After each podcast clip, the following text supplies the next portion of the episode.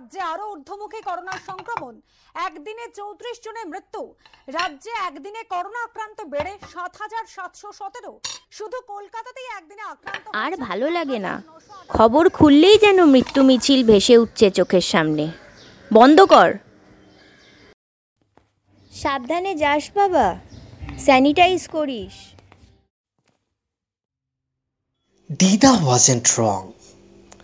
I too feel the changes Kolkata has gone through. On reaching Jinzira Bazaar, I don't hear the hawkers cry these days. The Taratala crossing is hardly having any people waiting to catch the bus. The Nandan area is having no spectators.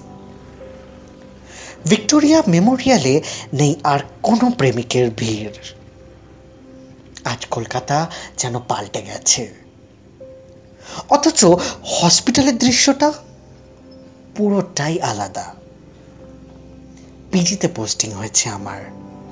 Covid ডিপার্টমেন্টের দেখাশোনার দায়িত্বই আমার উপর। লোকের ভিড় যেন উপচে পড়ছে সেখানে। হাজার হাজার স্যাম্পল টেস্ট হচ্ছে রোজ, প্রতিদিন। জানি না। এর শেষ কবে?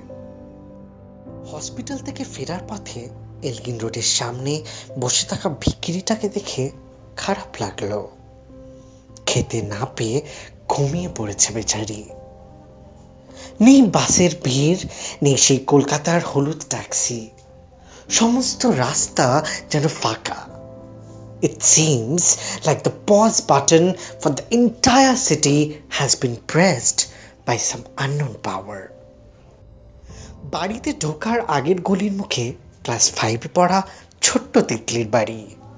আস্তে আস্তে শুনলাম কাকে যেন বলছে স্কুল ডেজ ইয়ার কতদিন হয়ে গেছে, টলিগঞ্জ স্টেশনের রেল লাইনের ওপর দিয়ে হেঁটে স্কুলে যাইনি।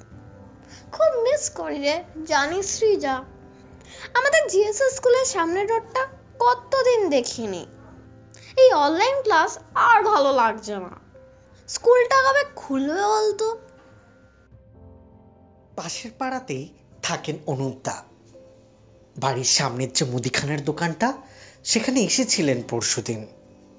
বলতে শুনলাম সাইকেলে করে গেছিলাম দুদিন অফিস রাস্তায় একটা লোকও নেই।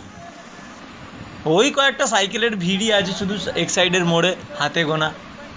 ব্যাস আর ওই পুলিশদের জেরা কোথায় যাচ্ছ এইটা দেখাও এই তো চিত্র গোটা কলকাতার পুরো করোনা ভাইরাসে The second wave of coronavirus came in a much diabolical way. The city of joy, Kolkata, suddenly got transformed into a hopeless city. That's the condition of the entire country now. May the hope reside within everyone. ভালো হয়ে ওঠো শহর কলকাতা